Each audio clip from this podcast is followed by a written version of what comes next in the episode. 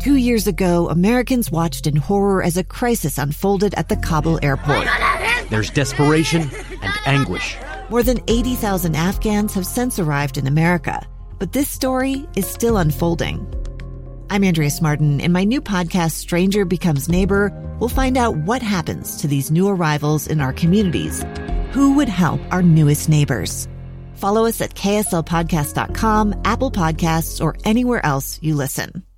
Hey, welcome to today's program, episode 45 of Live Mic. I'm Lee Lonsberry, and I missed you. I missed you yesterday, uh, but you were in uh, trusty and hardworking and competent hands in uh, the guest hosts of yesterday. So I'm grateful to them. And I'm grateful to you for tuning back in today. Let me tell you, the list of topics we're going to cover today is probably one of the longer lists we have had on this program thus far. We're going to start with elections here in the state of Utah. Today is day one of early voting. That means uh, you can get out there and start casting your primary ballots uh, today. You need to know a few things before we can do that. In just a moment, we're going to be speaking to the director of elections for the state of Utah, Justin Lee. Before we get to Mr. Lee, though, let me tell you uh, some of the things coming up on today's program. We're going to be speaking uh, just after two o'clock to Melanie Herring. Uh, you, you, might recognize that name. She is a Tooele County resident. Her husband John was the first Utahn with a confirmed case of coronavirus. Well, she's back in the United States, but right now is quarantined at Travis Air Force Base in California.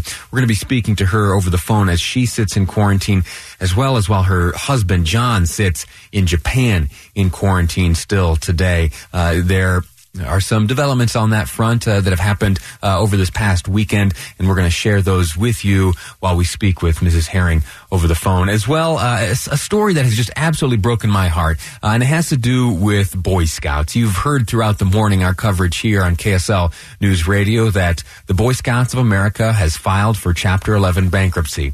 It uh, breaks my heart. Uh, I was raised as a Boy Scout to be prepared and it was an instruction given to me by my scout leaders, a, a, motto that I repeated each scout meeting: "Be prepared for anything you face." And I think that maybe the Boy Scouts of America themselves ought to have been better prepared uh, for the the circumstance they're facing now. We're going to go through that a little bit later. I'm going to share some of my experiences and some thoughts, and also some of the words uh, and letters being sent out by Boy Scouts of America right now. They have some explanations. They want you to be clear on a few things. I'll share all that with you later on in the program. Right now, though, we're speaking speaking with Justin Lee, Director of Elections here for the state of Utah. Sir, how are you? I'm doing well. Thanks for having me. Thank you. Uh, I'm grateful to you for taking some time. Uh, I've got you on the line here to explain to folks what is early vote voting, uh, why they ought use that option, and what they need to know as they try to engage it. Yeah, absolutely. So, you know, we're two weeks out from the uh, presidential primary from Super Tuesday, uh, which is exciting because we haven't had a Super Tuesday here in Utah before, so it's a big deal.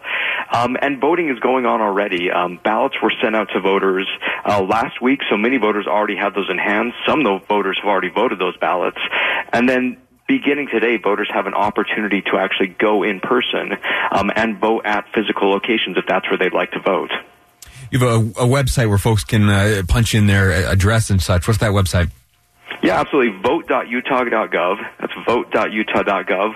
Uh, go put in your address and you can find out early voting locations. You can actually track your ballot if you're voting through the mail, uh, which you know most people are doing now.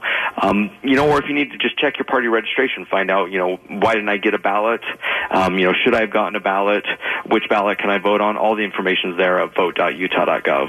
One little trivial observation I made this morning while I was surfing around your website is that you also there provide information on all the candidates, not just their names and their party affiliation, but there are certain documents that these candidates uh, need to fill out, and you have those available for folks to review. I, as I sit right here, I'm looking at the uh, 2020 Utah presidential primary election declaration of candidacy for Pete Buttigieg, who spoke to a group just last night, and it's it's incredible. It has uh, his own signature there. It's got a stamp from the state of Indiana. Uh, it's got a stamp here uh, from the lieutenant governor's office as it was received. It talks about the different requirements that uh, a candidate must fulfill, their age and residency and such, uh, plus their filing fee. And anyway, it's just a, a neat document uh, for folks like me who get uh, kind of interested in the behind the scenes stuff as well. Uh, the document includes certification by the party here in Utah. So it's not just information on how to early vote and the deadlines in Utah's primary elections this year, but also information on all the candidates. Yeah, absolutely. Everything we do here at the elections office, we want to make sure is you know as transparent as possible. People can see the same documents we're seeing. Um, you know, people always wonder is there you know something special and secret you guys have up there that nobody else is seeing, and there's really not. Um, we want all the information to be out there, you know, so people can make the best decisions they can, best informed decisions about these candidates, where they come from, what their platforms are, have they done everything correctly. Let me ask you this: you, you, mentioned Utah for the first time participating in Super Tuesday on March 3rd uh, next month. Well, what's that mean for Utah? what's the process to get us uh, on that place in the calendar? Well, what's it? What's been the experience in your office? You know, it's it's very interesting. Um, basically the legislature sets the date for our presidential primary. Um, and, you know, if we want to roll back to, you know, say 2012, we had our presidential primary, held our presidential primary on the same date as the regular primary in June. That puts us, you know, at the very end of the process. The decision's kind of been made at that point. We know who the, the nominee is, is likely going to be. Um, moving us earlier in the process means, you know, there's still a lot of candidates on the ballot and there's a lot of decisions left to be made. Um, and under the party rules, there's certain states like New Hampshire and Iowa that they get to go earlier, um, but we're really on the earliest date that uh, most states can participate in a presidential primary or caucus uh, to begin that delegate alloc- allocation process. There are countless factors that motivate folks to turn out and vote and voter participation numbers if we are able to somehow, if possible, uh, in our minds, wipe aside all the politics and some of the issues, is there an excitement? Do you anticipate an uptick in voter participation uh, in this primary as we now are voting alongside the other Super Tuesday states? I know that the the prominence of Iowa and New Hampshire are really uh, a creation of the of the media, really, and their placement on the calendar. Uh, but it's really just an opportunity to get excited. Is there a new or different excitement that might motivate other folks? Uh, additional folks to get out this March 3rd?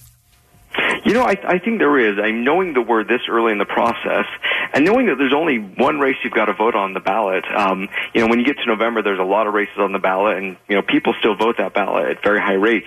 Here, there's one race, um, and it's it's you know kind of hard to miss information about the presidential candidates. You know, there's there's ads and there's lots of information.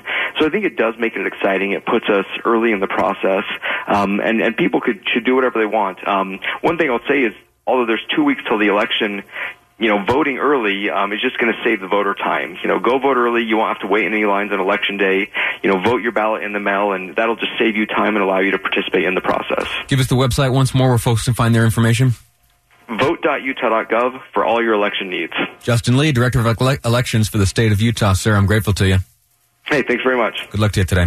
Uh, so that's Justin Lee giving us all the information we need. Vote.utah.gov. You can find out where you will be voting, uh, where you have the option of early voting today, day uh, being day one of in-person early voting. Uh, and you know you can register to vote at any early voting location. Uh, that though will cause you to cast a, a provisional uh, ballot.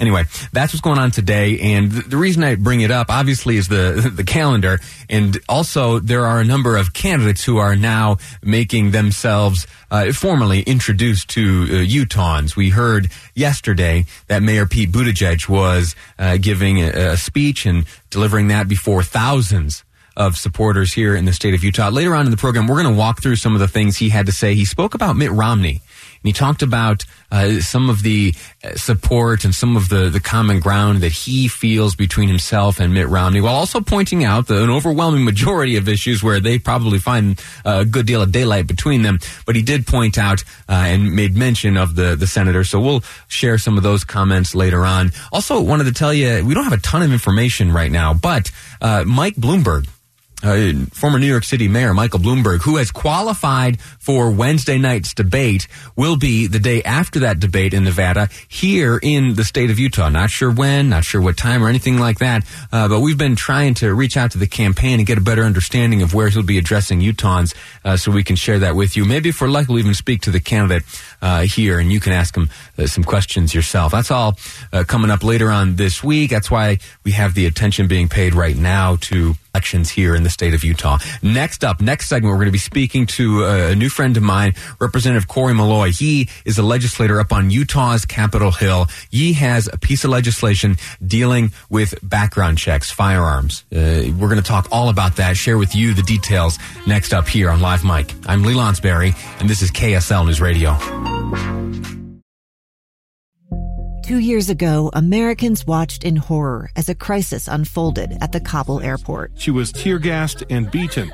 Images of thousands desperate to escape Taliban oppression filled our news feeds.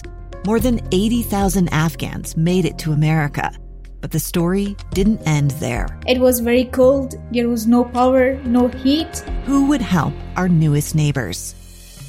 I'm Andrea Smardon. In Stranger Becomes Neighbor, you'll hear the stories of some remarkable refugees who left their homes and their dreams behind only to start over from zero. Their only possession was three blankets. And you'll meet Americans who stepped up to help them. You want me to come when you deliver your baby. What can one person do in the face of an international disaster decades in the making? That's Stranger Becomes Neighbor. Find us at kslpodcast.com, follow us on Apple Podcasts, or anywhere else you listen.